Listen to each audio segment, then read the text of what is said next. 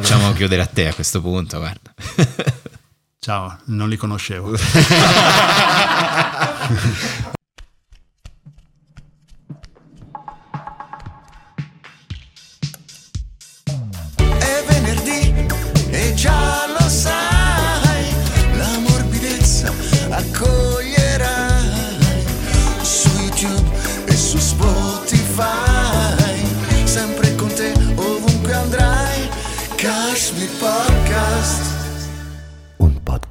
morbidissimo. Prodotto da Tamago. Si ringrazia Crodino per la collaborazione. Buongiorno e benvenuti alla sesta puntata di Kashmir, un podcast morbidissimo. Buon 2023 a tutti. Tanti auguri di buon anno a tutti quanti i nostri ascoltatori e le nostre ascoltatrici. Ascoltatrici. Ma soprattutto auguri di buon anno al team di Kashmir Edo buon anno. Buon anno, buon anno Luca, buon anno Tahir, buon anno Carmelo, buon anno, Buon anno Cecilia, buon, anno Alice, che è a Catania che ha iniziato l'anno nel migliore dei modi. un raffreddore che andava di moda un paio d'anni fa, diciamo. Non so se, se si è capito. Un raffreddore a zampa d'elefante, diciamo. Esatto. così. Vita bassa, zampa di elefante, è un po' la nuova moda anche nel 2023. Eh certo, certo, giustissimo. Come è E- iniziato questo nuovo anno Ma è iniziato bene, mh, però in modo strano. Io ho fatto festa il 30 di dicembre senza volere. Sono andato a bere al eh, caffè San Lorenzo, ora si chiama Lore, Mhm. eh, con gli amici del bar. A un certo punto è uscita una bottiglia di whisky giapponese, Eh. blackout. Ci ritroviamo alle 3 di pomeriggio del 31 e sono andato a mangiare una grigliata mista al mercato a, Termini per riprendermi. La cosa migliore per sgrassare un po'. Totalmente a caso, quindi ho inizio, mi sono tuffato nel 2023 saltando Capodanno, saltando tutto. Benissimo, vedi che bello. Sì. Eh, noi invece eravamo in aereo. eh, speravo che ci fosse quella cosa anni 80, del tipo, signore e signori, è Capodanno, bevete un bicchiere di prosecco gancia. Ho un bicchiere di crodino. O un bicchiere di crodino, esattamente, il nostro drink preferito. E, e invece non è stato così. Cioè siete No, un cazzo, niente. entrati nel No, 2023. cioè, un- è stata Zero, un... proprio- abbiamo sentito da dietro qualche Sì, a un certo punto abbiamo sentito tipo un applauso, però ho pensato non è Io ancora detto, che è atterrato l'aereo. mezzanotte? Che cazzo stanno facendo? Ho pensato, ma è già mezzanotte. Eh, è già mezzanotte. Io facevo l'orologio che andava male, non avevo capito. E effettivamente Eh, era era mezzanotte. Però, appunto, è so. tempi di austerity, ragazzi. Tempi di eh, austerity, perché veramente sì, speravo sì, sì, arrivasse là. Anche, Col- an- col- col anche la Rai e Mediaset hanno, l'hanno puntata sull'austerity facendo il concertone di Capodanno a Genova, Mediaset e a Perugia, la Rai. Finalmente Amadeus non era avvolto in quei paltò Mm. Ok, eh, no, sì, terrificanti da, quando da va a. Potenza, sì, sì. e eh, Federica Panicucci straordinaria in una forma smagliante ho visto 5 minuti è uno spa- sembra la quinta serie di Narcos Federica Panicucci veramente un'energia eh, incredibile Ah, sì, eh? incredibile Vedi? Eh, vabbè, ma che il 31 dicembre ti dà Si vola, si- mamma mia. certo. E invece, quindi, eh, la Rai invece è a Perugia. a Perugia sì hanno, fa- hanno messo hanno puntato palco sul Medioevo, hai presente questo. la bellissima straordinaria piazza di Perugia Certo. dove c'è la fontana hanno Come? messo il palco eh, d- d- proprio davanti alla forse era dietro la fontana comunque c'era un, monumento in mezzo cui immaginavo tutti questi perugini che non vedevano Eh, scusa al Medioevo, che stiamo coprendo. La Rai che copre il Medioevo, ma siamo felici. e, e per chi non l'avesse riconosciuto nella versione solo audio è l'imitazione di Amadeus che fa Edoardo e la fa è solo lui la fa solo così imitazione espressionista di Amadeus che io rivendico assolutamente e andrò a farla a Sanremo a fianco a lui mi hanno chiamato mi truccheranno come tipo un trucco che costa tantissimo e poi arrivo e faccio buonasera signori e poi rifai tutto il pezzo di Siani Tutto. insultando i bambini eh, sovrappeso esatto che ho rivisto recentemente capolavoro e consiglio a tutti di andarlo a recuperare Eh, Sì, io non forse- lo conoscevo molto bene. Beh, lo so. Sai che mi sa che non è neanche più su YouTube, è su Dailymotion. Eh, noi siamo riusciti a vedere il pezzo della stato- barca che io non ricordavo. Eh no, la barca purtroppo non l'abbiamo Ah, no, vista. è vero, poi tagliato La barca non c'era, Tutto quel lo monologo ricordi, nel 2013, se non sbaglio, finiva con lui sulla barca, quel pezzo lì purtroppo non c'è, però c'è il pezzo in cui insulta il bambino. Ricordiamo, Dailymotion eh, era l'unico luogo nel quale si trovavano i down blouse, cioè quei video brevi Ah. in cui delle attrici o modelle inglesi mostravano un po' di décolleté ed erano il non plus ultra dell'erotismo, Dell'erotismo, qualche anno fa. nel Sì, sì, sì, 2008. sì. Esatto, nel 2008. Invece buoni propositi per il 2023? Una cosa che ti sei detto quest'anno la devo fare, la devo fare bene.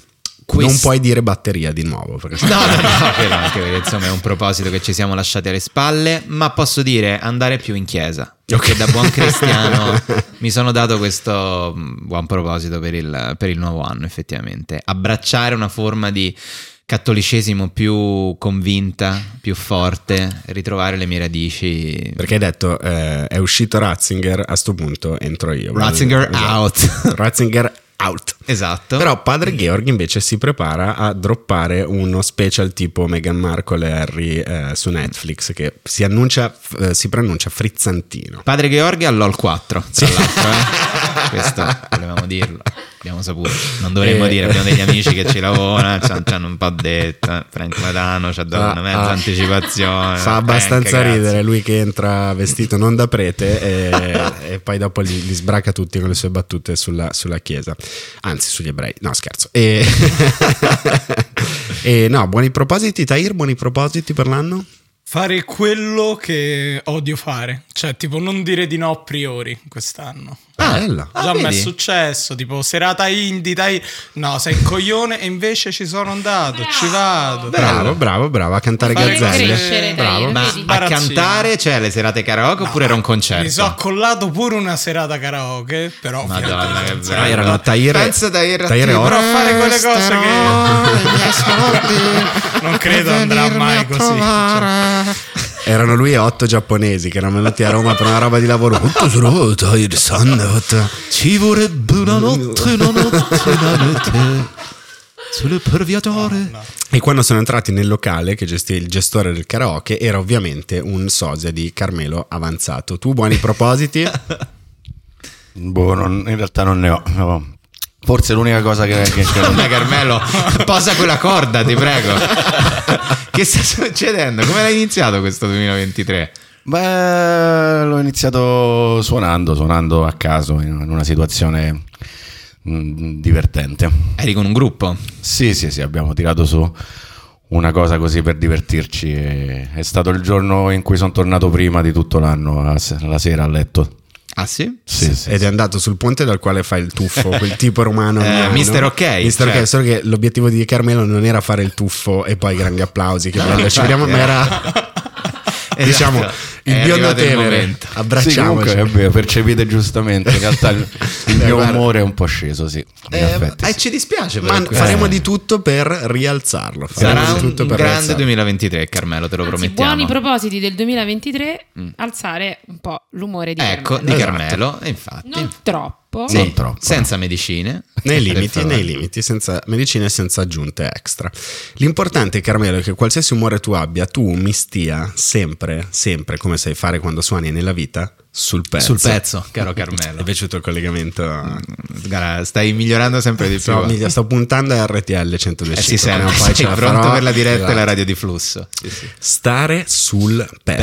Pezzo. è il tema della nostra puntata di oggi. Della puntata di quest'oggi stare sul pezzo inteso come eh, essere dei grandi interpreti dell'attualità, capire quando una notizia merita di essere raccontata. Pare che tutte le notizie vadano raccontate, per questo ne parleremo col nostro ospite. Ehm, io vorrei però dire una cosa, perché va bene il giornalismo, però se vuoi, i comici, Ah, certo, comici, certo. siamo un po' dei giornalisti della risata. Eh? E mi prendo il merito. Pronto, date, diamo la linea al pagliaccione in collegamento. Sì, sì, siamo di fronte a Montecitorio. Clown. Qua, qua, qua. No, però effettivamente se i giornalisti raccontano l'attualità, un po' anche noi comici Proviamo abbiamo il dovere a- di raccontarla. a raccontarne dietro le quinte in modo eh, con ironia, magari Esatto. a volte al contrario. Eh, però è molto difficile, è una cosa almeno per, almeno, eh, almeno per me è difficile quando sei sul palco provare ad azzeccare quella cosa che è successa fra ieri e oggi. Sì. e dirla facendo vedere un po' che, che- che segui le cose, che non è che stai salendo e parti dritto col tuo pezzo, Sì, ma sì. siamo, siamo d'accordo che abbiamo, abbiamo tutti letto questa... Capiamo ora come riprenderemo, però è suonato un telefono qui a Studio Cetriocola, non fisso. immaginavamo che avesse un fisso Carmelo, e- però ci ha appena detto che c'è un motivo per cui è suonato. A cosa ti sei iscritto? Sì, mi sono iscritto lì, come si chiama? Il registro de- delle... Sì, quello per non farsi Degli telefonare. indagati. Esatto, Mi sono iscritto una settimana fa e questo è il con- risultato. uccidendo due persone. Nessuno ha questo numero, eh? Per non farti chiamare, invece, adesso eh, si vede che è quello del registro degli indagati delle cose e ti chiama e dice come sta andando, la chiamano. Funziona? eh? Beh, eh, appunto, un momento di, di- ecco, come gestire la diretta. Esatto, che è la registrata, diretta. ecco. No, eh, battute a parte, tu quando ami fare due o tre riferimenti all'attualità, magari se se sei in- tour, sei a Perugia, appunto, a Genova, Sì. eh, ti- all'inizio, alla fine, a metà, ti piace incastrarle dentro? No, secondo me funziona? l'attualità va all'inizio. All'inizio, va sì. all'inizio perché comunque l'attualità è- fa proprio accomodare il pubblico, è il modo migliore per entrare in contatto con, con il pubblico. Eh, ecco, magari se c'è una notizia eclatante, qualcosa di veramente molto grosso, forse mi diverto di più a metterla in mezzo in un momento in cui non è proprio attesissima. Certo. Ehm, però secondo me, appunto, un po' come per i giornalisti, il nostro lavoro sia un po' raccontare quello che succede, l'attualità è fondamentale, non si può prescindere dal... Scusate, tre anni a essere preso per culo che io mi informo sui meme, mo i comici, i giornalisti del 2023, come funziona? No, era- era- Eh? la sua era una battuta. Quella, quella di Edo. Invece, la cosa che dicevamo a te era la verità. Vedi Esatto. la differenza fra le due. Fra le due. Noi Non lo so. interpreti del contemporaneo. Esatto, esatto. C'è però un campanello d'allarme che si accende eh, quando dici, almeno a io a volte penso, "Mm, non, non la dico sta cazzata, è troppo sput- troppe persone hanno scherzato su questa cosa, la evito. Sì, è vero. E invece poi dopo ti trovi che ti appoggi a metà dello spettacolo e fa sbaraccare dal ridere. E a me un po' spiace perché dico, ma cazzo, ma non l'avete già letta Eh, oggi so. 50.000 volte questa cosa? Però secondo me in questo rientra anche la capacità che ciascuno Certo. di noi ha di raccontare una, una notizia Certo. in maniera originale, che poi è lo stesso che dovrebbero fare i giornalisti. Pensa, i giornalisti si svegliano la mattina, è successa una cosa, ne parlano 800 testate, giornali, eh, e, e- e ognuno la deve raccontare a modo suo. Però l'attualità è troppo importante. Ah, certo. Cioè, bisogna saperla raccontare. Il problema di oggi, secondo me, è che ti svegli e ci sono già mille battute su Twitter sullo stesso tema. Sì, e però quello lì- fa male. Però l'abbiamo perché- sempre detto lì, è, è come dire, non lo so, gio- gioca- fare l'equilibrista con la rete o senza rete. Cioè, Eh, quando sì. sei davanti al pubblico non, non c'è la rete. Mi piace pensarla così, eh, non c'è la rete sia in senso figurato che in senso letterale. È giusto perché noi siamo un po' degli acrobati, Acrobati. Mannaggia. giornalisti della risata, acrobati della risata, Tahir. E a proposito di giornalismo della risata, comunque siamo appassionati entrambi di giornalismo, ma anche di, di giornalisti e soprattutto del modo in cui i giornali e i telegiornali raccontano. Se la nostra carriera avesse preso una piega differente, Sì. se fossimo potuti diventare dei direttori di TG, tu che tipo di TG avresti voluto condurre per 20-30 anni, un anno, Sì. una cosa straordinaria? Come avresti voluto farlo? Io avrei voluto Rete, rete. innanzitutto Rai 3 come prima Ok. cosa. Cioè io volevo essere la carboneria di Rai 3, cioè avrei voluto condurre Quindi è Rai 3, senza neanche bisogno di dire che è proprio Rai, Rai 3. 3. È proprio Rai cosa lì. 3. Rai 3 edizione delle tenebre, cioè io sarei voluto andare in onda tipo a luna di notte con un telegiornale, eh, doveva essere un po' il mio feudo, quindi io che nasco, cioè inizio a fare TG anni 80, 90, cioè, e poi mi porta avanti questa roba alla quale tolgono sempre più budget e sempre più tempo, per cui alla fine rimane tipo una roba di 7 minuti in cui ci sono io incarognito con l'imbottitura che mi esce dalle spalline, pieno di forfora, eccetera, però rimane un po' il mio feudo di potere, eh, lo avrei fatto un TG con delle grafiche spietate sovietiche, quelle che andavano quando la Rai faceva eh, che il TG3 Le che- cose fatte bene. Esattamente. Studio virtuale, quindi Bello. un green screen orribile, cioè che buco ogni volta che muovo una spalla sembra che sono... Tra l'altro, da anni ti dimentichi sempre. A un certo punto diventa la tua firma, Certo. tipo Caccamo, a mai dire gol. Esatto, metti la sì. cravatta verde, quindi sei che- trasparente. Tipo oggi, esatto, maglione verde. E, mm, e vorrei appunto un mio commento crepuscolare sull'attualità, però poi soltanto servizi di, di costume. Quindi tipo, appunto, allora... Allora, innanzitutto chiamerei dei vecchissimi inviati... Però li manderei appunto a mm, presentare notizie odie, tipo non so, mando Giovanni Masotti a Brasilia. Capito? Ok, Ed è si tutto quanto. Giovanni, sei lì, cosa stai vedendo? E a quel punto, allora sono qui, hanno assaltato i bolsonaristi. Va bene, grazie, basta, interromperlo per dare poi la linea alla Palombelli per eh, fare servizi di costume. Quindi, come apparecchiamo quest'anno la tavola? Appunto, i famosi buoni propositi per il 2023, servizio di Barbara Palombelli. A proposito di Barbara Parombelli, l'hai visto quel momento? Io l'ho visto montato in blob. Non so quando è successo quest'anno in cui lei eh, ha portato una, una- non era una statua, diciamo una riproduzione di questo artista che l'ha rappresentata tipo come una stella. Non ho avuto il piacere. Quest'opera di Giovanni, qualcosa che mi ha voluto raffigurare come una stella. Un momento, dici, insomma, l'ha voluto fare lui a tutti i costi. Sì, non gli ho minimamente suggerito. Francesco non si è ingelosito neanche un po'. Per niente, guarda, per niente. E, E- quindi sì, guarda, avrei voluto così il mio piccolo feudo nella notte eh, che lo firma- devono tagliare ogni anno, però sono abbastanza potente da fare in modo che poi invece continui ad andare avanti. La firma nel saluto, quando saluti all'inizio.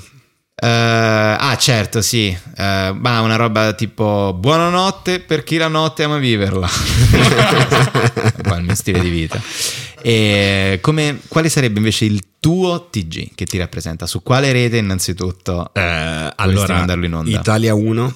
Mhm. eh, in realtà a me studio aperto, a me sta cosa che le letterine a un certo punto diventavano mezzo busto di, di studio aperto, era, era proprio accompagnarmi nell'età adulta. Certo, certo. Quello però ancora più estremo, ancora Mm. più strong, ancora più forte e tutto... A me in realtà Lucignolo più che il TG sarebbe, cioè Ah, l'approfondimento certo, matto, di, di- di costume. un po' Andrea Pezzi o quindi con una camicia esageratamente stretta sui fianchetti, un po' manigliette. esatto, un po' le manigliette, un po' questi pettorali cadenti Mhm. così eh, che per esempio- Wonderbra. Esatto, ogni volta che entro per presentare, prendi quel movimento assurdo che fanno in questo tipo di rotocalchi, il presentatore o la presentatrice deve sempre dare notizia entrando un po' da fuori, cioè non è che è già pronta in primo piano, ma entra dentro l'inquadratura ta ta ta ta, e chiude lanciando. Eh certo, sì, sì. Quella vorrei che fosse un po' la, la- la- la mia cosa. E poi come vezzo mh, pronunciare benissimo le parole in francese. Una cosa fastidiosissima. Che è, È tipo un lucignolo. Ecco, se c'è Lucignolo lo chiamiamo Gabriele. E lo facciamo Ah, su così. TV 2000. Ah. Cioè riuscire a portare... Quindi te, te ci sei tu tipo eh, i giovani si drogano e allesi, allesi. che cazzo di TG Esatto, stranissimo. una cosa stranissima così e poi a un certo punto eh, è il classico percorso che fai vieni invitato a un reality tipo eh, come c'era la fattoria Mhm. ti spari un grande fratello VIP e si scopre il lato interno di questo personaggio questo presentatore di... Questo è Luca Ravenna che però Esatto. anche la- lo conoscete come mezzo busto, ma Adesso- questo è l'uomo. Esatto, e poi fa di tutti i casini. Quello, quello momento- eh, lo dico perché è successo ultimamente al Grande Fratello VIP, perché questo grande presentatore del TG1 ha fatto un casino, c'è la moglie fuori, la fidanzata fuori. Ha fatto un po' lo stupidino con una, il Grande Fratello VIP, Mhm, una mhm. lettera. E scoprire queste cose dei giornalisti eh, mi, mi- Perché mi gli dà affascina. effettivamente un lato, sì, un lato umano. eh, diciamo che sì, li si umanizza. Perché poi è uno. Ho letto ora che hai scritto share medio del tuo TG 0,4%. Sì, sì, sì, sì, sì, no, io vorrei una cosa. Beh, perché comunque mi affascinano. Guarda che molto in Rai continu- ci sono dei programmi che veramente vanno in onda da 700 anni e non si possono toccare. È Beh, stupenda. qualcosa mi dice se dovessi farti questo nome, Marzullo, Esatto. come si spiega? Beh, in realtà è lo spazio dedicato a È cinema. lo spazio dedicato al cinema, è la luna di notte per 21 minuti. Pensa che mi disse un grande autore presentatore TV di cui non faccio il nome quando eravamo quelli che il calcio mi aveva detto lui riesce a restare in Rai perché quando arrivano alla fine del piano editoriale si sono talmente rotti le palle della- di aver lavorato tutte quelle ore che dico ma si lascialo basta Facciamolo più voglia." fare al Marzullo. da 35 anni quindi- Eh, pure spero prima o poi che mi inviti Marzullo al suo programma. però ci vai vestito cioè vai a fare la, la diva o vai Ci vado vestito bene, cioè comunque sto da Marzullo. A me piace la spietatezza che ha Marzullo nel fare domande delle quali non ha alcun interesse, per la risposta. assolutamente Poi intervista quelle attrici. Eh, Silvana Gabbani, lei, secondo lei essere donna è un modo per vedere il mondo o vedere il mondo è un modo per essere donna? ma io penso Lei è del che- Capricorno, tra l'altro, le interessa Sì, l'oroscopo, sì, sì, l'astrologia. sono Capricorno ascendente Come è stato lavorare con Antonio Avati, un grande maestro, la musica, le musiche di Antonio Avati, le Pupi. sceneggiature, Pupi, Pupi. Pupi, Eh, Pupi Avati, Pupi. con- figli ne ha Pupi? Eh, che eh, fa? Eh, eh, Beh, io sono molto contenta innanzitutto di essere qua con te Gigi. Perché non si è mai vista un'intervistata che Mai. gli dia del tu e non Mai, è che dici- Ti fa pensare che la riunione pre-intervista sia stata bella, diciamo, me too a un certo punto. Dici, No, certo, scherzo, No, scherzo. figuriamoci del maestro Marzullo. Who knows? Who knows? Who's gonna know? Ah sì, però inviato ti sarebbe mai piaciuto fare l'inviato? Sì, però avrei voluto fare l'inviato dall'estero, Tipo cazzuto. Cap- Caprani- Caprani, Mm, sì, Cap- cazzuto magari Caprari, insomma, un po' Un più, po' più di- un po' più in situazioni. Beh, no, io per esempio devo dire la, la Rai ha sempre avuto grandi inviati dagli Stati Uniti. Certo. Perché prima Gerardo Greco che mi piaceva molto, Beh, Rampini. Sì, poi Rampini, Botteri esatto. anche. Botteri, eh, forse l'avevamo già detto. Invecchiare con la serenità di Rampini, cioè Ah, invecchiare con quelle bretelle, saper portare quelle bretelle in quel modo. Probabile. L'inviato, ma no, però anche lì l'inviato, boh, Beh, tipo Joe Squillo, io, bello, eh. tipo Joe Squillo, TV Moda, quelle cose che fai. È bello che tu sei legato a questa estetica. Enrico Silvestrin, praticamente. Sì, sì. Grande. Guarda, il- Voi avete mai sentito le imitazioni che gli faceva Federico Russo, eh, Enrico Silvestrin? Eh, Era una delle cose che mi facevano più ridere nella mia vita. Ah, Ciao sì, Belli sì, la faceva. Sì, la faceva.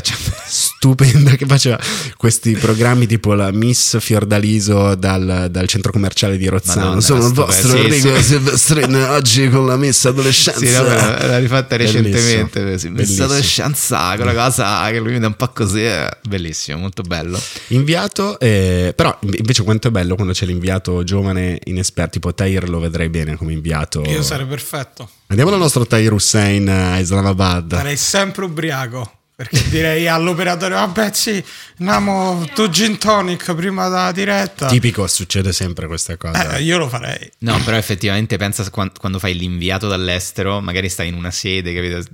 Sperduta, veramente a Rio de Janeiro, e tu pensi, "Eh, non deve succedere un cazzo. Poi succede la cosa, la sera prima ti sei devastato, il giorno dopo devi raccontare che dei bolsonaristi hanno preso il governo a Brasile, hanno assaltato il palazzo Occhiali del da governo. sole si può fare. Tipico. Aspetta, aspetta, com'è che si lavora? Fammi ricordare un attimo com'è sta rottura Certo. dei coglioni. Esatto. Hai mai visto un inviato con gli occhiali da sole? No, mai. Beh, ci sono redazioni in giro per il mondo che io non so, lo scialacquo di soldi. Ah, cioè, comunque certo. costa l'ira di Dio e tieni uno lì. Poi non è che. Cioè, magari poi veramente lavora sei giorni all'anno. Cioè, Beh, c'è quei due o tre paesi dove deve averli per Eh, forza, certo, sì. Inghilterra, Ma secondo me America. ci sono delle sedi di- che uno neanche sa. E che la è di- eh, del centro am- Sud America, Sì, diciamo, secondo me Manaus, sì, che- dove esatto. Sorrentino ambientato hanno tutti ragione. Esatto, quando- secondo me c'è uno che sta lì e che aspetta, cioè tipo deserto dei tartari, succederà Lì, qualcosa. Uno in Costa Rica ci sarà e Esatto. pensa che stai in Costa Rica tutto l'anno. Ma no, capito. secondo me mi copri Il il, centro inviato a San America, José. dai. Esatto. Sì, poi devi partire, fai. Devi partire, sì, vabbè, c'erano delle Carmelo ha il physique du role dell'inviato Rai che viene dimenticato in Unione Sovietica. si passa alla CSI, si passa alla Federazione Russa e nessuno E gli fa cenno. inamovibile. Però quando ness- tornano e mi ritrovano sono diventato campione mondiale di bocce, tipo. Eh.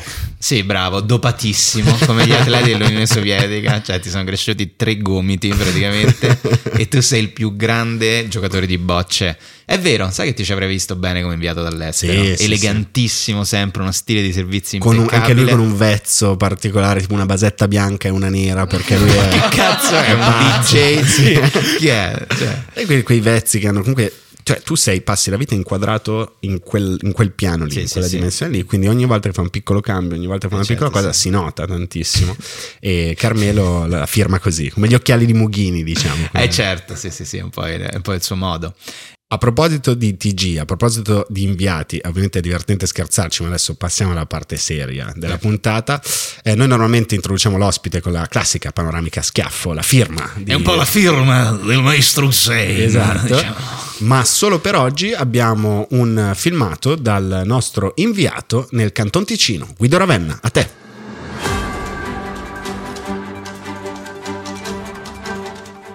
Ragazzi, solo per un saluto di buon anno, volevo augurarvi una bella stagione di Kashmir, ma darei la linea a qualcuno importante, il direttore del TG7 o un mio compagno di classe, che è la stessa cosa, Enrico Mentana.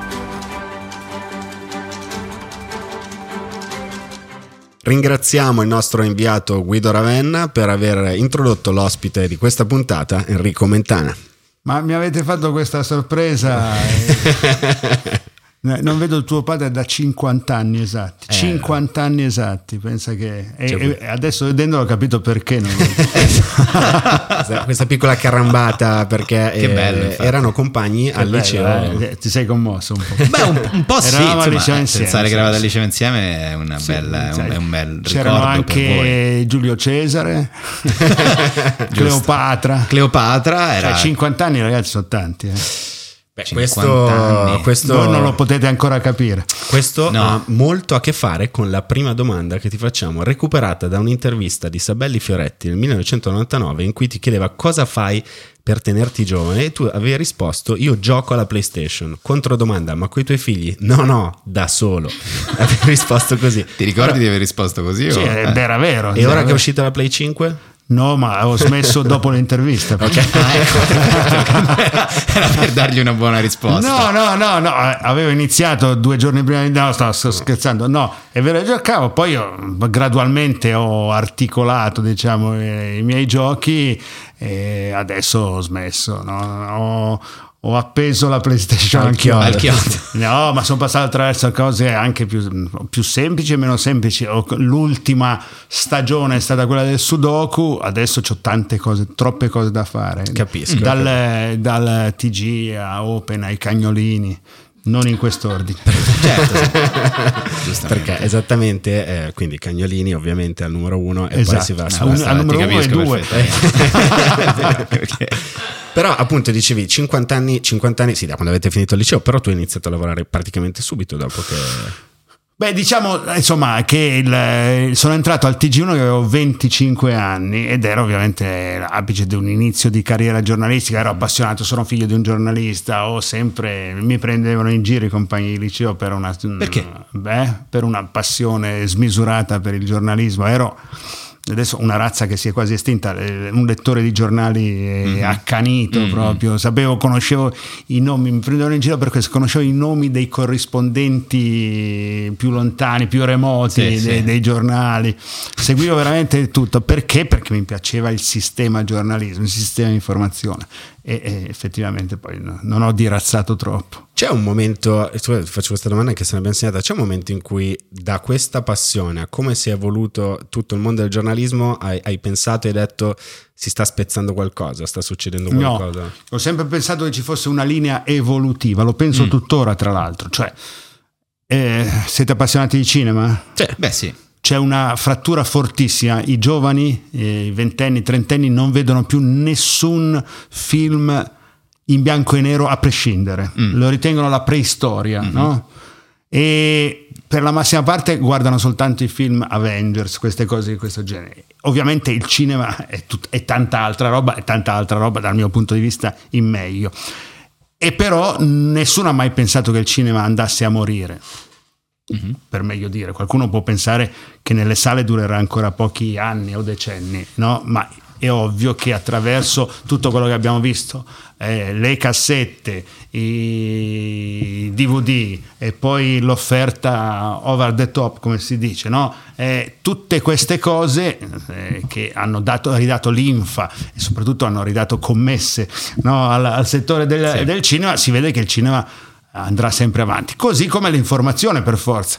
Però ci sarà un giorno fatale in cui chiuderanno le edicole perché tutti leggeranno in un altro modo e non leggeranno comunque il giornale che oggi si sfoglia guardandolo sul tablet come fanno coloro che sono l'evoluzione del lettore di giornale, lo faranno leggendolo. Ad esempio, vi dico solo una cosa che è la più semplice per tutti. Noi tutti pensiamo che il futuro che si è fatto presente siano gli smartphone, no?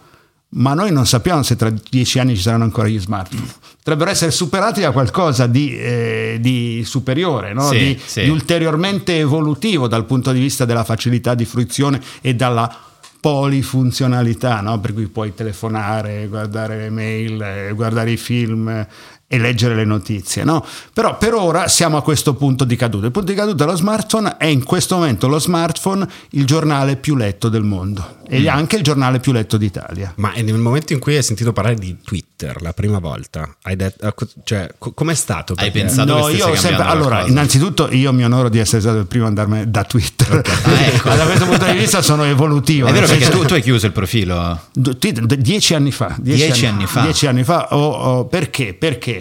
Perché era diventato quello che poi progressivamente è diventato ancora di più, quello in cui eh, gli attaccabrighe prevalgono sui ragiona- Certo, sì. ragionatori Una o gli puzza di vanità o persino sugli spiritosastri che sono la vera categoria Mhm. principe iniziale di Twitter, quelli che fulminano con una battuta che è come un titolo di avrebbero detto gli antichi, un titolo del male. no? Sì, sì, sì, certo. No, è, è questo. Poi è diventato eh, come quasi tutti i social che vanno quindi amministrati con intelligenza da parte chi- di chi apre una, una pagina, un profilo, eh, sono eh, a terra di scorribanda di, di- degli haters, dei frustrati, di quelli che vogliono avvelenare i pozzi, eccetera, eccetera.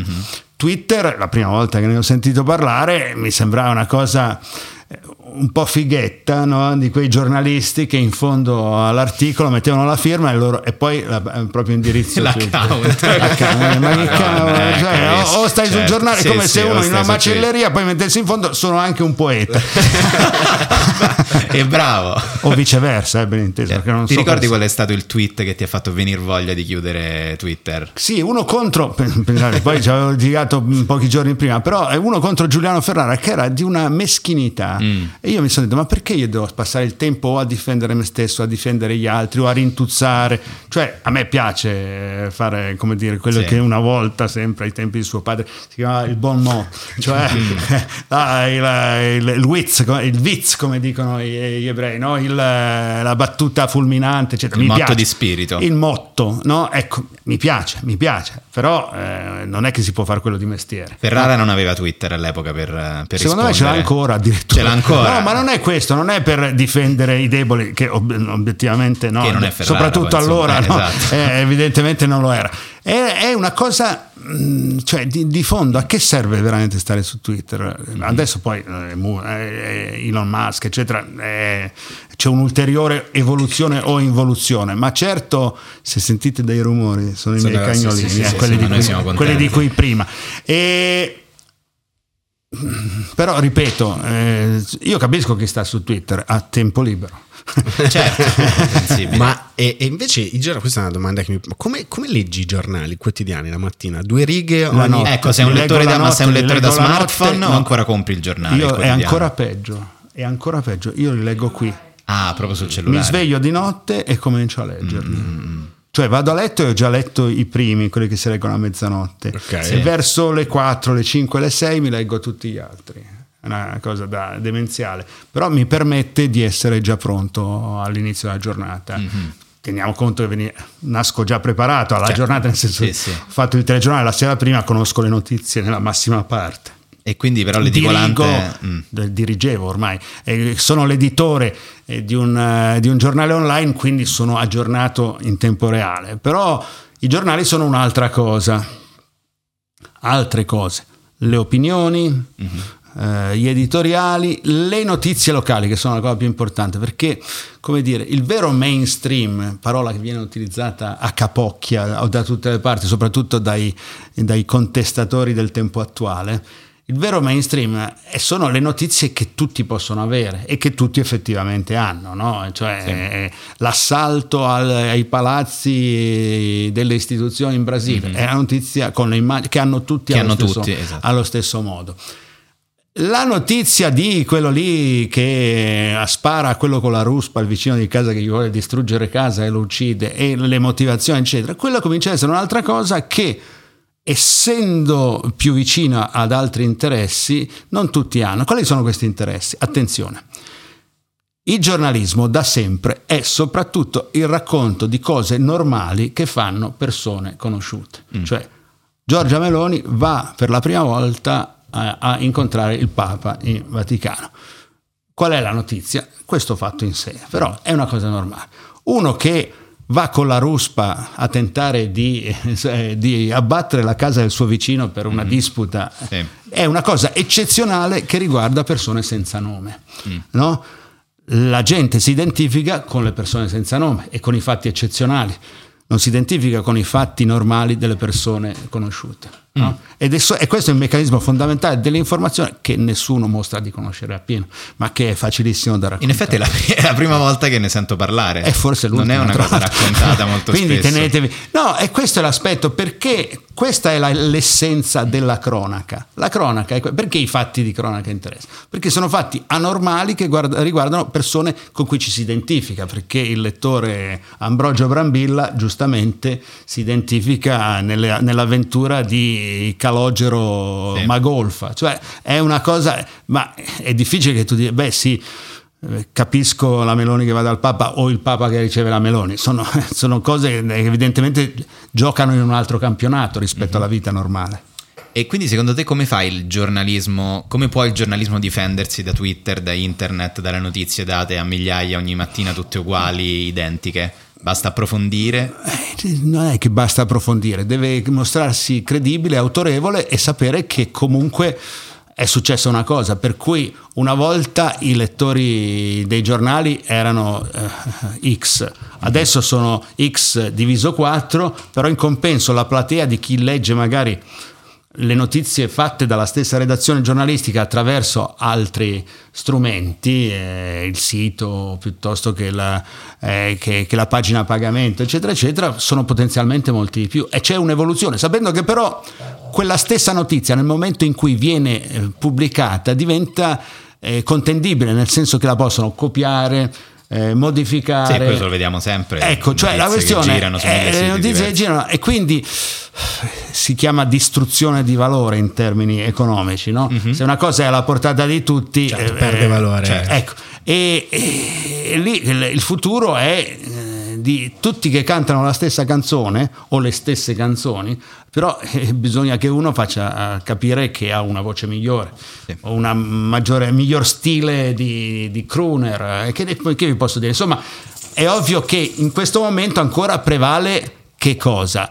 Eh, l'avviamento, uno dice, beh, l'ha scritto il Corriere della Sera e anche se l'ha scritto il Corriere della Sera sul sito è pur sempre il Corriere della Sera. Ma infatti, questo, se ti va di raccontarci cosa succede quando in una redazione, TG, Open, qualsiasi redazione, salta fuori che la notizia che è stata data, è stata proprio mostrata, era la fonte era sbagliata, era falsa. Cioè, come, come reagisci tu da, da direttore? Cosa succede? Eh, reagisco nella maniera più tradizionale, no? Cioè, è, è ovvio. Ecco, Eh, no, eh, c'è nel- eh, in redazione c'è un angolo che eh, che, eh, dove ci sono delle croci per i credenti Certo, e certo. vengono seppelliti gli autori del misfano. No, a parte gli scherzi, che, che- come si fa? Innanzitutto si cerca di evitarlo perché la vera, Per ovviamente, farlo prima, certo. eh, ecco, è la, è Mhm. la verifica de- la cosiddetta verifica delle fonti.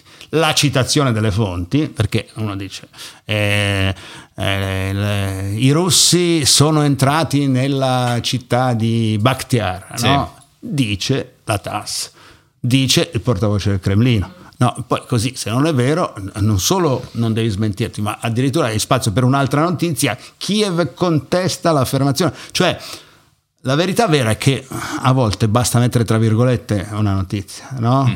Eh, debellato il, eh, il male del secolo, eh, dice, dice il professor tal dei tali. Cioè, se tu lo metti assertivamente, senza virgolette, sembra che la notizia Sia- è certa, verificata, dando, ufficiale. No. Ecco, quindi ci sono molte cose, ma soprattutto sta, sta alla capacità di evitare di, di- di pestare quello che Il proverbiale. Ecco il proverbiale cilindro. Certo. e, e- e quando lo vedi, quando vedi che succede magari a un'altra testata, cioè, No, che- non c'è quella roba di godimento. non- eh, Ah non no, ci eh, anzi, non si gode per le no, no, tieni conto che una delle cose che facciamo è il fact checking. Eh, il fact checking è dove coglie coglie Mm. ovviamente, capita a tutti, però io dico che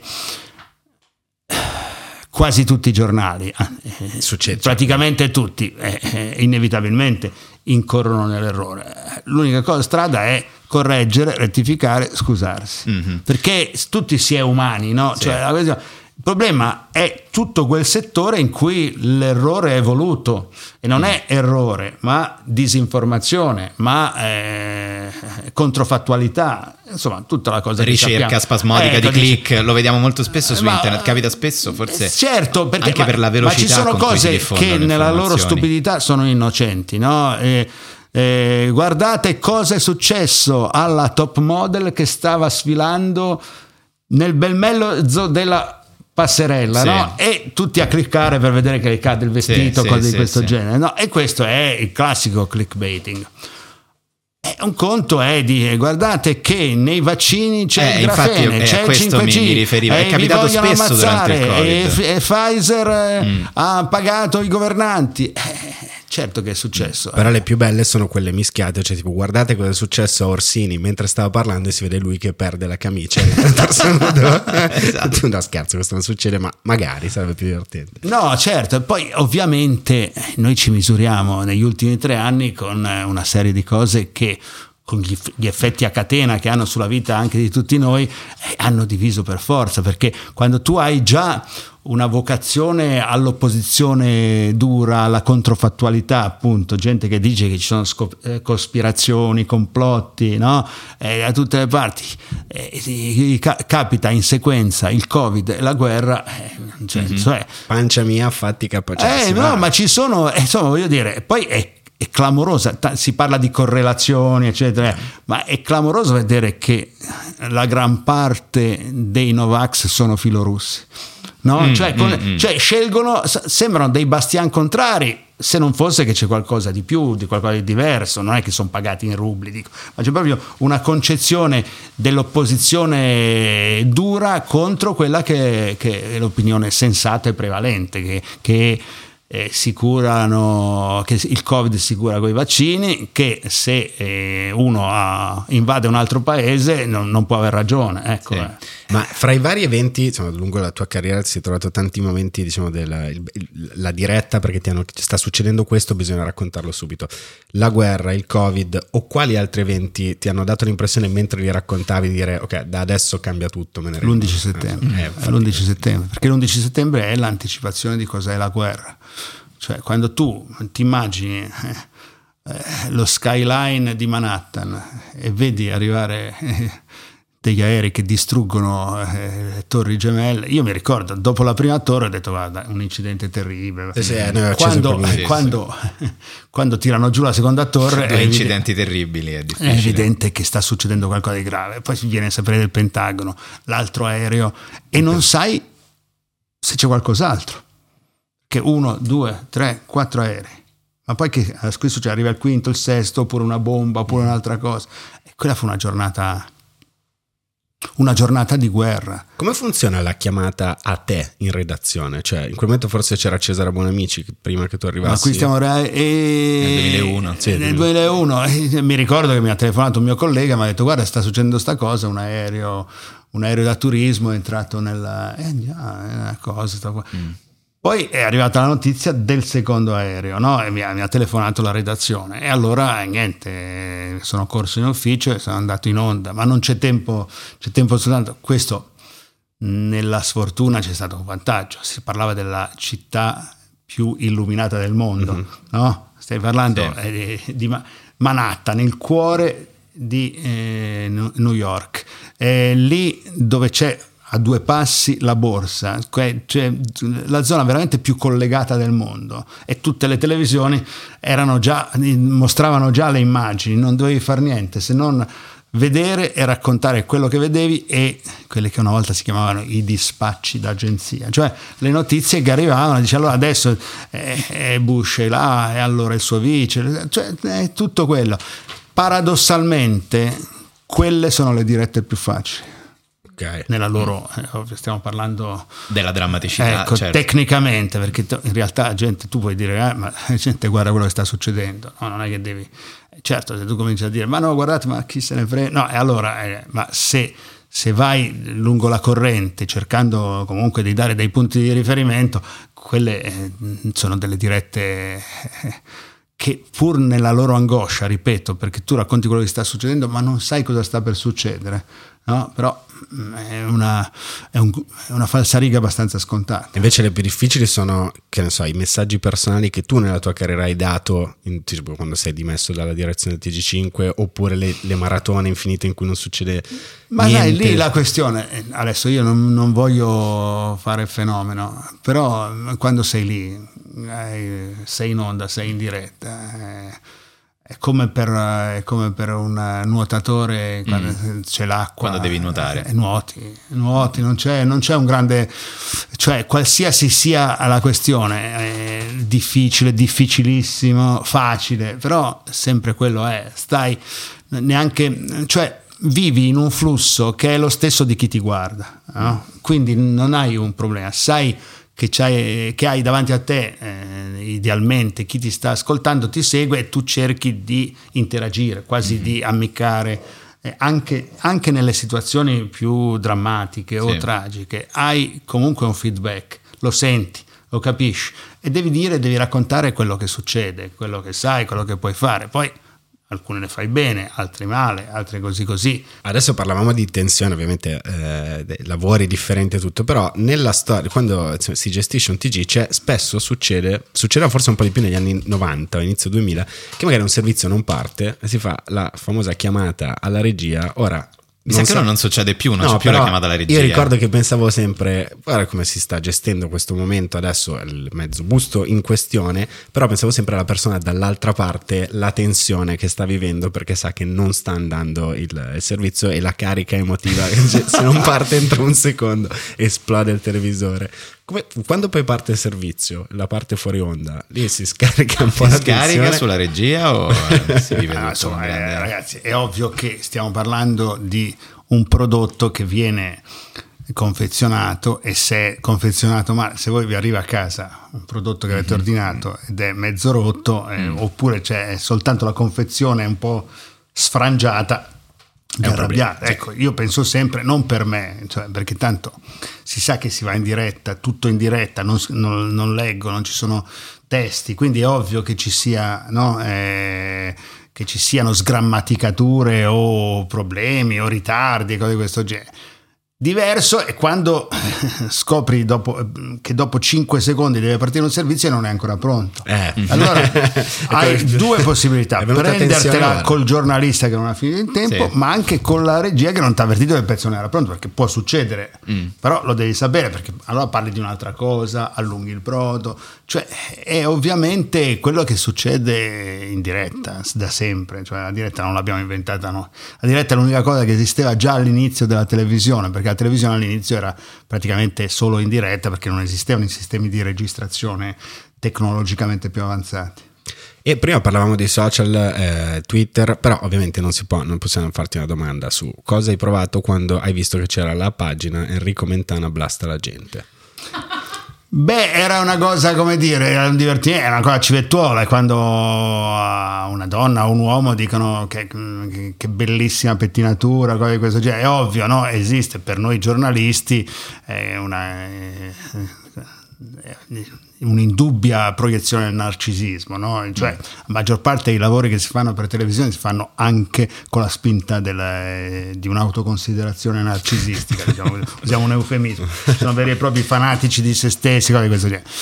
A me quello che è dispiaciuto è che poi sia finita, nel senso che Eh certo, Ma come funziona? Sempre le- 5, 6, 7, 8 anni fa e quello si è, sca- si è scocciato, ha cambiato vita e quella pagina è andata a morire lì. È andata a morire. E anche però probabilmente sarebbe morta perché l'idea di questa cosa mm, fin- mm, finiva per essere un elemento che mi costringeva a blastare davvero infatti- no? Dice, non si sa più se uno eh, se esiste una pagina perché lui blasta o blasta perché c'è la pagina Ah. Ma, le sessioni come andava? Cioè, nel senso, ti prendevi una mezz'oretta e dicevi adesso. Ma No, Tu ma poi leggi, sempre- leggi tutti i commenti, No, beh, cioè tutti sei molto commenti puntuale, però insomma, leggo, fai una lettura tanto, ma leggo soprattutto a me dà fastidio che uno dia una notizia e quello sotto scrive ma coglione ma che dici Mm, Eh, allora eh, esistono. Perché ma mica per fare il fenomeno o creare le pagine di adulazione per il blastaggio. Perché io ho sempre ritenuto ed è il motivo per cui me ne sono andato dieci anni fa a Twitter perché era- la gara era impari proprio per le modalità di quel, di quel social network ritengo che essendo finita fatalmente col, col giro di secolo la fase in cui i giornalisti stavano sulla torre d'avorio no? e sotto uno eh, al massimo poteva protestare al bar no? o non lo vedeva eccetera eccetera adesso che su tutto ci si confronta che tutto è contendibile eh, non puoi stare alla mercé di chi appunto vuole romperti le scatole devi, devi Rispondere. devi, devi, eh, devi fare quella cosa che si fa, si fa già nella realtà nei film quando Sì, c'è, sì, quando si- Eh, devi, eh, per forza. Mario Brega, ho sentito una frase che non mi è piaciuta. ecco, ecco, ecco. E a proposito di cesure e di Novecento, com'è stato per te passare dalla Rai a Mediaset negli anni 90? Ma Era un upgrading, eh, passavo a fare il direttore di una cosa che doveva nascere, cioè dovevo creare un telegiornale. Praticamente l'avrei fatto pagando io, Mhm. Cioè, è, inutile negarlo, no? Cioè, tu la- ti dicono guardi, ti faccio un telegiornale, lo faccia come vuole, Mhm. scelga chi vuole. eh. Ecco perché questo è una cosa che noi cresciuti negli anni 90 ricordiamo Mediaset come un, ehm, Certo. un sistema molto libero e di grande sperimentazione. Almeno all'inizio ci è, è sembrato che fosse Posso così. Ma certo, ma che Cioè, scherziamo. io ho queste due, per cui se sentite rumori molesti, Non è sono- Carmelo sotto il eh, tavolo. No, no, no, ma ci sono due che si chiamano... Guarda che meraviglia. No, no, abbiamo tutto. Si abbiamo chiamano tutto. Nina e Bice. Eh, Ah, Nina, vedi anch'io una Nina. Vedi quante belle cose si scoprono. Ecco qua.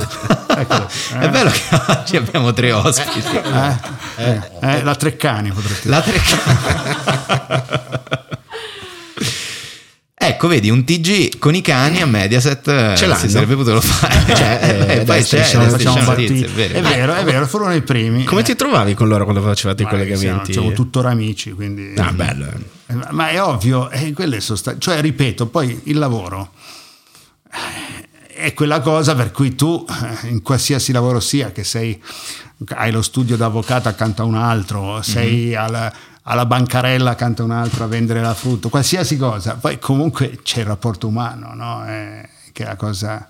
Anche quando ti montavano gli spezzoni con i fuori onda, così Vabbè, ridevi. ma quello ci sta, sono le regole del gioco. Sarebbe grave lo facessero degli, al- degli altri e non di te. Ti, può, ti può dar fastidio, come quando uno ti fa notare che hai fatto un errore. Eh, però poi E ci l'imi- stare. l'imitazione invece che faceva Guzzanti ti... No, io ho vista solo una volta ed Eh era, sì, l'ha fatta- l'ha ed era poco- 30 anni fa, ragazzi. Cioè, Eh, ma che cosa si cioè prova? io, io non, non insomma, allora l'imitazione, per intenderci, cosa che ovviamente mi, mi è toccato in sorte di subire eh, più volte, è, è pur sempre una consacrazione. Certo, no? Cioè, certo. Tu non imiti uno di cui il- lo spettatore non riconosce chi sia, no? Vuol dire- è comunque, no? e, e poi comunque une- le imitazioni sono caratterizzazioni che per forza evidenziano i tuoi tic, qualunque siano le tue caratteristiche. tue- Crozza, per dire, uno molto più recente, no? Eh, faceva una cosa per cui ti fa far piacere, non piacere, però è comunque... È un attestato di stima. No, non so se li stima, eh, penso lui imita molto Berlusconi, non penso che sia un estimatore. L'imitazione non è Sotto sotto sì, secondo me. No, sotto eh, sotto lo eh, stima. No, io penso sempre che imitatori, così come i, i ritrattisti eh, di ogni tipo, quelli visivi o quelli per iscritto, i, i biografi, comunque abbiano un elemento poi di, di- di identificazione, fascinazione, simpatia, a seconda dei casi ovviamente. No? Cioè, persino un biografo di Hitler, se lo studia poi a fondo, A un certo punto... eh, insomma, un po' ne viene irretito un personaggio più, più è forte, più è potente. Adesso siamo andati ovviamente molto al di là di, Sull'asso di bastoni, Crozza, sì, che, sì, è così certo, Crozza che certo. fa razzi, no? Cioè, però-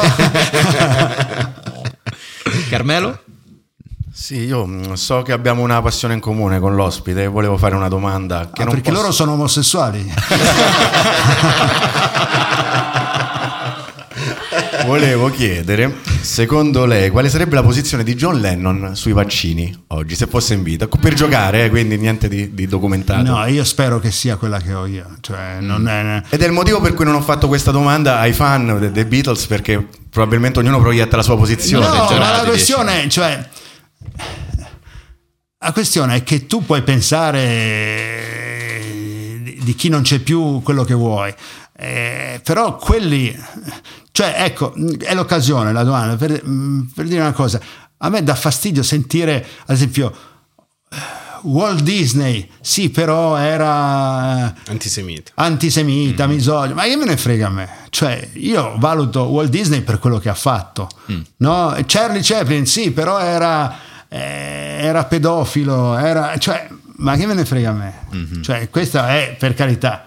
Fossi un parente direi ma che stai Certo. facendo? Gli avrei detto al tempo. Ma io so cosa ci hanno lasciato. Cioè, eh, Quindi sostieni che bisogna separare l'artista Bisogna separare, dalla, dalla cioè, vita le, le dell'artista, cose più belle d'arte. che, ha fatto, che hanno fatto i Beatles, ma anche ad esempio Dick, il grande scrittore di fantascienza, le hanno le hanno fatte dopo aver usato l'LSD. E allora cosa devo dire? Chi siamo noi per giudicare? Siamo noi- No, no, no, siamo noi per giudicare le- le- negativamente ovviamente l'uso delle droghe, ma io che cosa devo fare? Allora dire no, mi fa schifo Lucy in the Sky with Diamonds perché, Perché è stata scritta- è lo stesso acronimo di LSD, è, è ridicolo, no? È ridicolo. A me importa l'opera d'arte o l'opera che resta in sé, poi le modalità. Cioè, questo è il grande problema, quelle cose per cui uno non può più guardare House of Cards perché quello è un porco, ma oh, cioè, stiamo parlando, cioè, tutti sappiamo, noi novecenteschi, che tutti i grandi registi hanno abusato dei loro attori. O del loro potere in generale. Comunque. Cioè, le- attori cioè, hanno abusato, eh, cioè, eh, adesso ogni tanto vengono fuori a ondate le cose del Me Too. Sì. Ma cioè, mi ricordo che uscì una trentina, quarantina anni fa un eh, libro eh, di un biografo di Hollywood che si chiamava Il sofà del produttore. E- e era abbastanza evidente cosa, Sì, cosa- nonno non del era un Costa libro cosa accadesse. certo. Ecco, non era un libro d'arredamento e possiamo dire che fu scritto per Hollywood, ma poteva essere scritto per ciascuna delle cinematografie nazionali, ivi compresa la nostra. E questo è Val Verdun, però c'è, insomma, la questione è che la storia è storia, cioè Tiberio buttava giù i bambini dopo averne abusato lì a Capri, cioè eh, sappiamo tutto di cosa Continuiamo a visitare la villa di Tiberio. continuava a ah, e noi dice no io non vado a Capri scusa perché no è una cosa orribilissima è orribilissima e Kevin Spacey è deviato malato Weinstein starà in prigione tutta la vita eccetera eccetera e però non è che uno non vede un film di Weinstein Sì, diciamo che mettere un uomo in una posizione di potere, un essere umano in una posizione di potere, tendenzialmente lo porta a vedere come si rapporta con, con il potere e spesso tocca. Tutto questo Carmelo l'ha detto perché ci teneva a dire che il suo preferito è Paul McCartney. No, no, a parte che non è Sempre. vero, le- sono lennoniano. veramente voleva, e, No, no. e voleva No, gettare lui è- fango no, no, questo è un- il la più grande cattiveria che possiamo fare a Carmelo è dire che sia un meccartiano quando invece è perché un è un lennoniano. lennon- proprio. lennoniano. Un lennoniano lennoniano. convinto. No, in realtà volevo anche lì è Yoko Ono Eh. Volevo punto. alleggerire comunque. Ho visto il video l'altro giorno di Chuck Berry e John Lennon eh, su Instagram che cantano insieme e, eh, e Yoko Ono appena dietro che urlava in modo eh, talmente strano eh, che Chuck Berry mentre canta fa la faccia come dire Ma che è questa? e Oh, nella Ma clip chi do- ci hai Ma portato? chi ti sei caricato? No, quella era- io, io l'ho visto. La faccia era quella. Sì, chi Rock Circus, caricato? Ma è lei, ma era Oh, no, lei di cui mi Carmelo, parla. conferma? Rock and Roll Circus, sì. Poi invece volevo fare un'altra domanda quando, quando ha detto che quando l'argomento è più astratto, diciamo, dove serve un- un'identificazione, il giornalista fa uscire più se stesso. E secondo me la domanda limite di questo, eh, di questo esempio che possiamo fare può essere lo sbarco degli alieni. Quali sarebbero i titoli nelle diverse testate giornalistiche dello sbarco degli alieni, dove ognuno può scrivere se sono amici, nemici o, o qualsiasi cosa al primo contatto? Beh, insomma, bisogna vedere che alieni sono, no? Perché ci sono gli alieni di destra e di sinistra. Certo, gli alieni in linea con l'editore e quelli in Ecco, opposizione con l'editore. E, e gli alieni, eh, eh, cioè, il, il suo pregiudizio qual è verso gli alieni? Senza sapere di che colore Beh, sono, io sarebbero... Tendo, io tendo gli alieni a considerarli abbastanza invisibili. Però sarebbe, insomma, eh, fu sperimentato, no? Orson Welles eh, raccontò la, falso- la falsa falso invasione invas- dei, dei marziani, eh, provocando eh, situazioni veramente drammatiche nell'America degli anni 30 che ascoltava la radio come se fosse la verità eh, che veniva rivelata quotidianamente. Eh, io penso che sarebbe cioè, in- allora ci sarebbero una serie di categorie diverse. no? Vediamo, allora gli ali- arrivano gli alieni e allora chi sono, da dove vengono, se possono aiutarci o, o- o distruggere la, la vita sul pianeta e poi eh, che cosa ci possono portare di buono, in cosa ci possono essere utili e poi quelli eh, che dicono aiutiamoli a casa loro. Come no? Una posizione sposata da molti. Eh sì, ehm, Ma chied- volevo chiederti eh, se si poteva costruire una sorta di mostro tipo Frankenstein, il top del top del top del volto da mandare su eh, edizione delle 8. Cioè se dovessi dire la classe di questo collega, questo amico, no, guarda, io non faccio mai eh, classifiche. Ma No, no, non classifiche, pezzi. Eh beh, pezzi per forza sono dei pezzi. Eh, lo so, era un modo no? furbo Eh. di dirlo. Scusa, Eh, certo. se non so fare le no, interviste. modo, un modo- modo furbo di rispondere. E, cioè, la questione è che io non sono per la personalizzazione, nonostante quello che si crede. Io ritengo che poi la cosa importante è che funzioni il, il trademark, no? cioè tu dici io guardo quel telegiornale, no? e poi ritengo anche una cosa, che il, il vantaggio di farlo condurre al direttore o a figure, come si dice, apicali eh, del giornale sia un vantaggio funzionale, nel senso che tu non devi chiedere il permesso per dare la notizia. Cioè tu arriva una cosa, lo puoi dire. Non solo, arriva una cosa, hai il background per darla e raccontarla, no? Perché poi spesso la notizia arriva in una riga e tu devi spiegare che cosa è. Ecco, cioè, mh, io credo nel TG come prodotto autoriale. Poi uno può essere bello, brutto, anche impappinarsi. Io preferisco il conduttore che si impappina al conduttore che legge nel gobbo. Infatti, io da direttore non ho mai voluto nei miei telegiornali, parlo di 30 anni di attività, il cosiddetto gobbo, quella cosa per cui tutti guardano, sembra che guardano intensamente il telespettatore, ma stanno semplicemente leggendo, col risultato che sembrano tutti dei simultaneisti perché Sì. non hanno alterazione della voce, no? E, e questo eh, fa perdere la fragranza. Questa è la cosa più importante.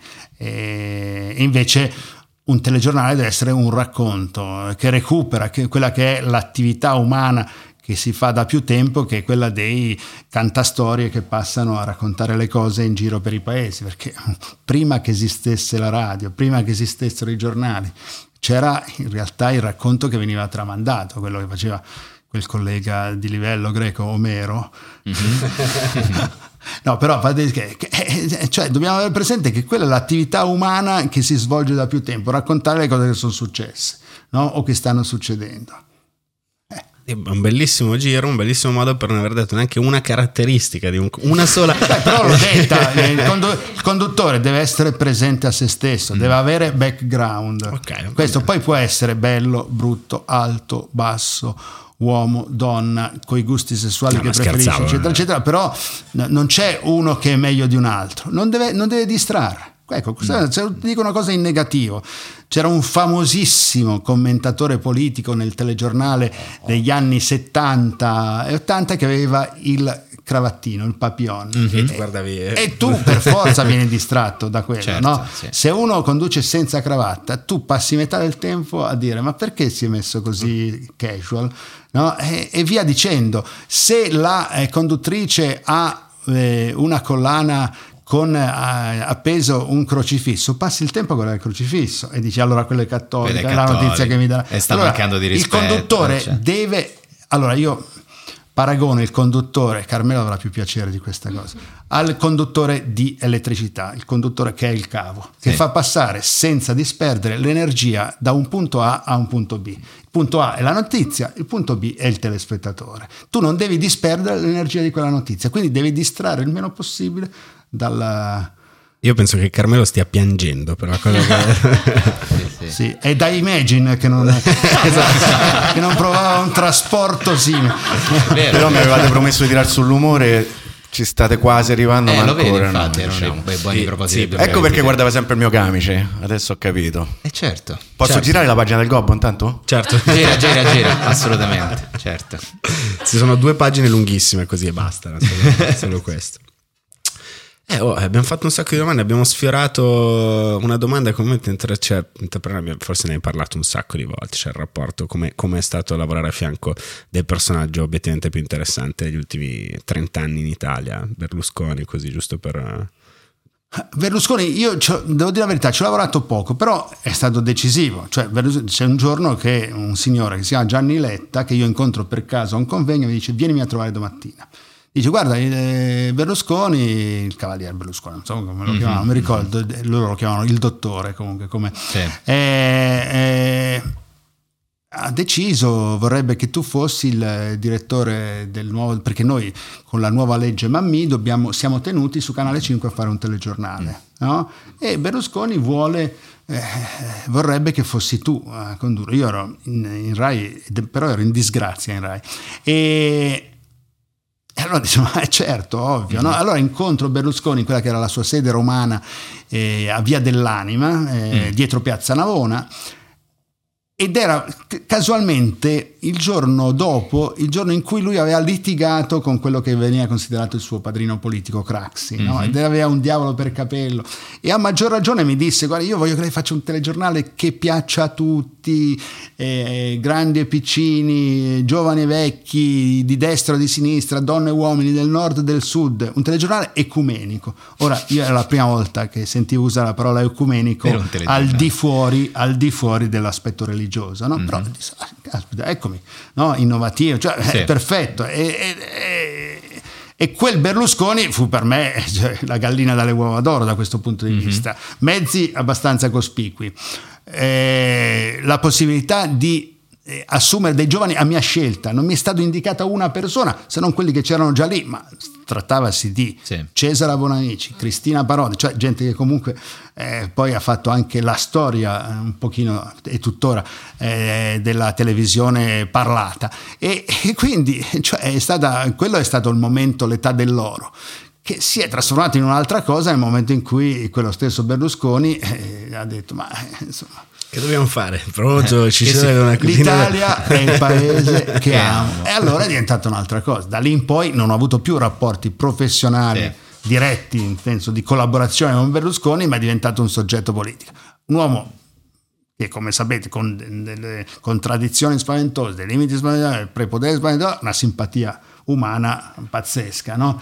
Co- Questo ce lo immaginiamo. Ecco, e non es- ci spiacerebbe fare una cena con Berlusconi. Una cena es- elegante. Elegante o non elegante? Eh. te l'abbiamo chiesto anche e soprattutto perché Berlusconi dalla prima stagione è l'idolo di Tahir. Ecco, quando dici che i 99, giovani esatto. sono poco novecenteschi, l'idolo di Tahir Hussein, nostro amico del 99, è Silvio Berlusconi. Perché non è novecentesco Berlusconi, è ottocentesco. Ah, vedi, quindi è immortale. Questo è vero. No, però è innovativo, voi pensate veramente. Cioè, adesso vi dico una sola cosa, perché di Berlusconi vi posso dire, ovviamente, del Berlusconi politico, eh, delle- delle- degli errori, de- delle cose gravi, sbagliate, del tentativo di sottrarsi alla giustizia, delle scene eleganti, noi possiamo parlare di tutte le cose. Però io parlo del Berlusconi editore televisivo. Io allora, in insomma, vengo contrattualizzato eh, tre mesi prima che nasca il TG, cioè in tre mesi ho fatto nascere da zero, cioè scegliendo la sigla, i colori del telegiornale, la musica della sigla, le persone da assumere, creando la redazione, affiattando, cioè è stato un lavoro pazzesco, subito premiato dagli ascolti, quindi gra- pensate esaltazione. Però tutto questo si scontrava anche con delle necessità. Qu- a- quando doveva andare in onda il telegiornale? Mm. Cioè a che ora doveva andare in ora? onda? Contro chi ti dovevi Eh, scontrare? perché Certo. alle, alle eh, 8 c'era il eh, TG1 e non so se ancora alle 7 e tre quarti era o alle- già alle 8 e mezza il TG2. Comunque, insomma, dovevi misurarti con i grandi telegiornali. Io dicevo, facciamolo alle 8 e un quarto. cioè, e lui disse, no, lei lo deve fare alle 8 Mhm. perché lei deve mirare a battere il più forte di tutti. Cioè, un'idea non gregaria Mhm. della, della sfida televisiva. E mi disse, guardi, noi siamo in questa situazione che noi abbiamo, è come se noi invitassimo le persone, poi all'ora di pranzo e all'ora di cena gli dicessimo, scusa, adesso però vai a mangiare dal mio vicino del piano di sotto o, di- o il vicino del pianerottolo perché io non ti posso dare da mangiare. Ed era quello il discorso dell'informazione. Noi che abbiamo già una forte programmazione, dobbiamo avere una forte programmazione anche nella contrapposizione eh, con, eh, con Rai 1 soprattutto, Rai 1 e Rai 2 per quanto riguarda i telegiornali. E noi facemmo il telegiornale dell'ora di pranzo alle 13 contro il TG2 che aveva il telegiornale dell'ora di pranzo più forte, il telegiornale eh, della sera alle 20 in contrapposizione col TG1. E poi battemmo per un anno intero eh, negli anni 2000 ancora, quindi per dire che era, insomma, fu una sfida che portammo avanti in maniera competitiva per tantissimo tempo. Questa ce la spilloliamo su TikTok, tipo mindset, eh, grindset, Esatto. motivazionale. E tu però lasciasti Mediaset, correggimi se sbaglio, quando dopo la morte di Luana Anglaro eh, Sì. Mediaset decise di mandare in onda comunque la puntata del Grande Fratello e di non dare spazio a questa notizia.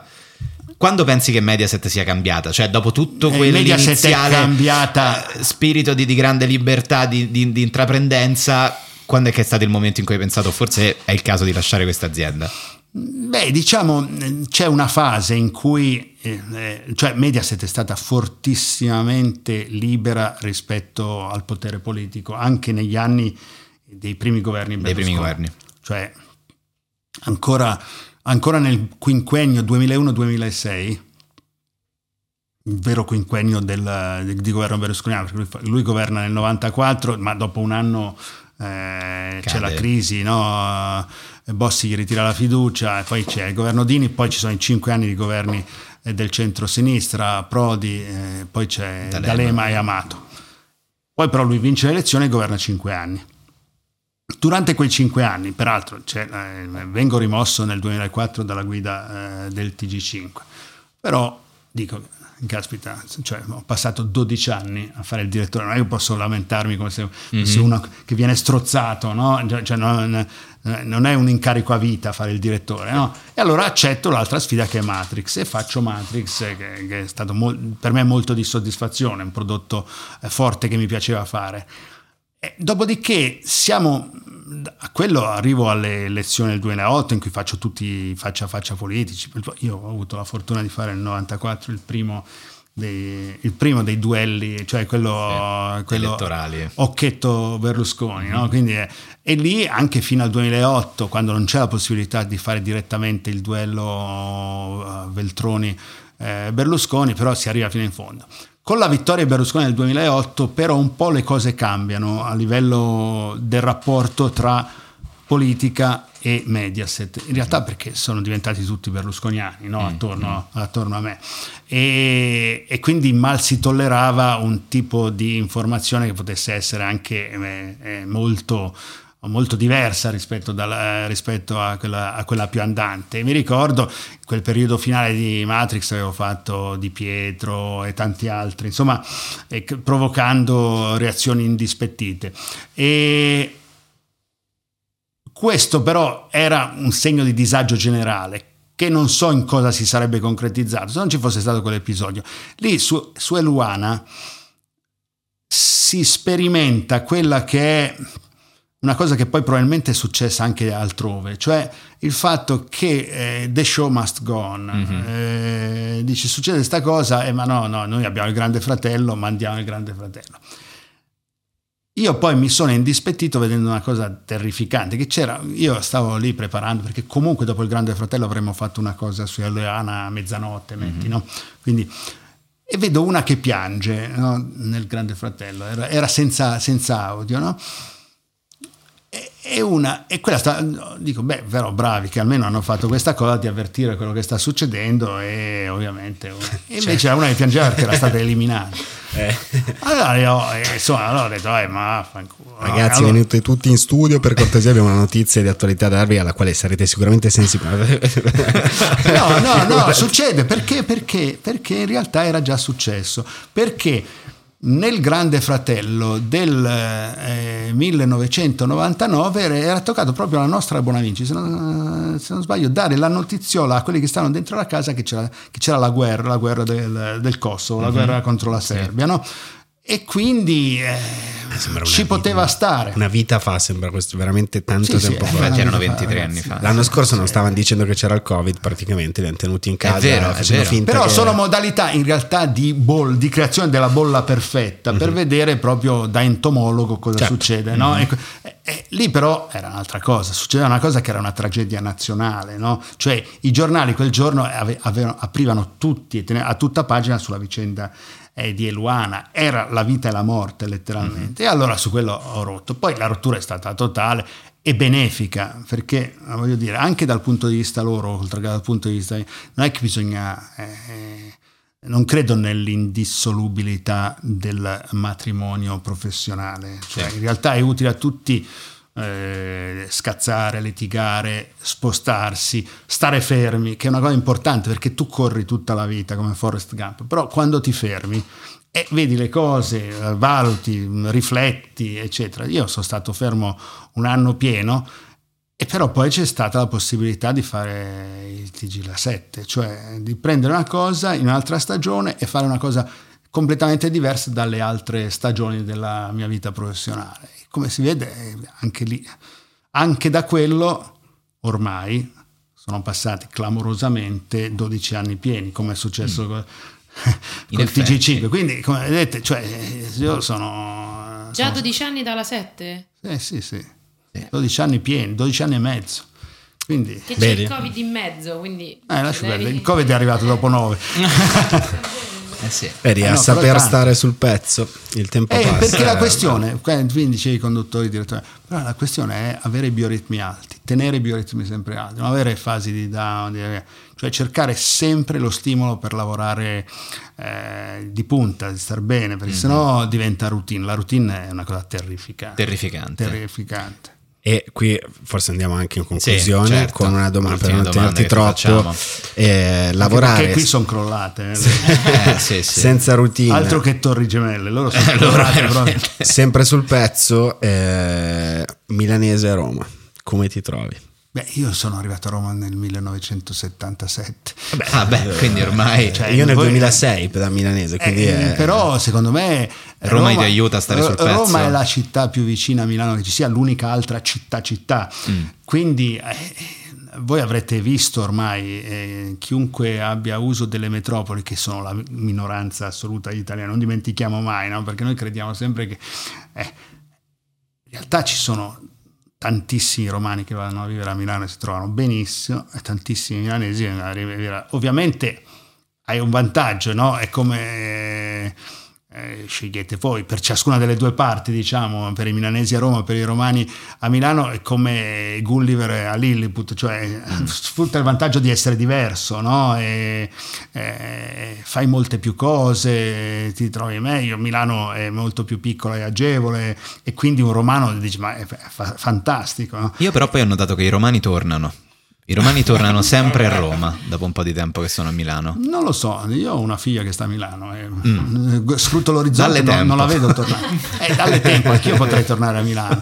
Ma la questione è che poi è cambiato tutto, cioè essendo complice anche il Covid, ma sarebbe successo lo stesso, ormai tutto così virtuale, tutto così eh, in DAD, una vita tutta in DAD, in smart. Sì, working, no? da remoto. Per cui la, la connotazione geografica di- della tua attività e della tua stessa presenza in vita si è fatta non così importante, se non per te, per la tua vita personale, privata, di zona, di quartiere, no? Eh, quello è un, altro, è un altro discorso. Ma ripeto, per un romano a Milano, per un milanese a Roma, tanto è una questione di accenti a volte, soltanto questa. Bellissimo titolo del mio prossimo libro. Una questione di accenti. Una questione di accenti. Bene, ringraziamo Dai, grazie mille. Grazie Enrico mille. Mentana per Su essere stato oggi con noi. E su queste i immagini titoli di coda. facciamo chiudere a te a questo punto, guarda. Ciao, non li conoscevo. Ah, grazie mille, grazie, a Edo. tutti, Luca, Tahir, Grazie, Tahir, Carmela. Grazie, grazie. Cecilia, Ciao, Alice. ciao, ciao. Ci sentiamo la prossima settimana con una nuova puntata di Kashmir Podcast. Ciao. Ciao. Ciao.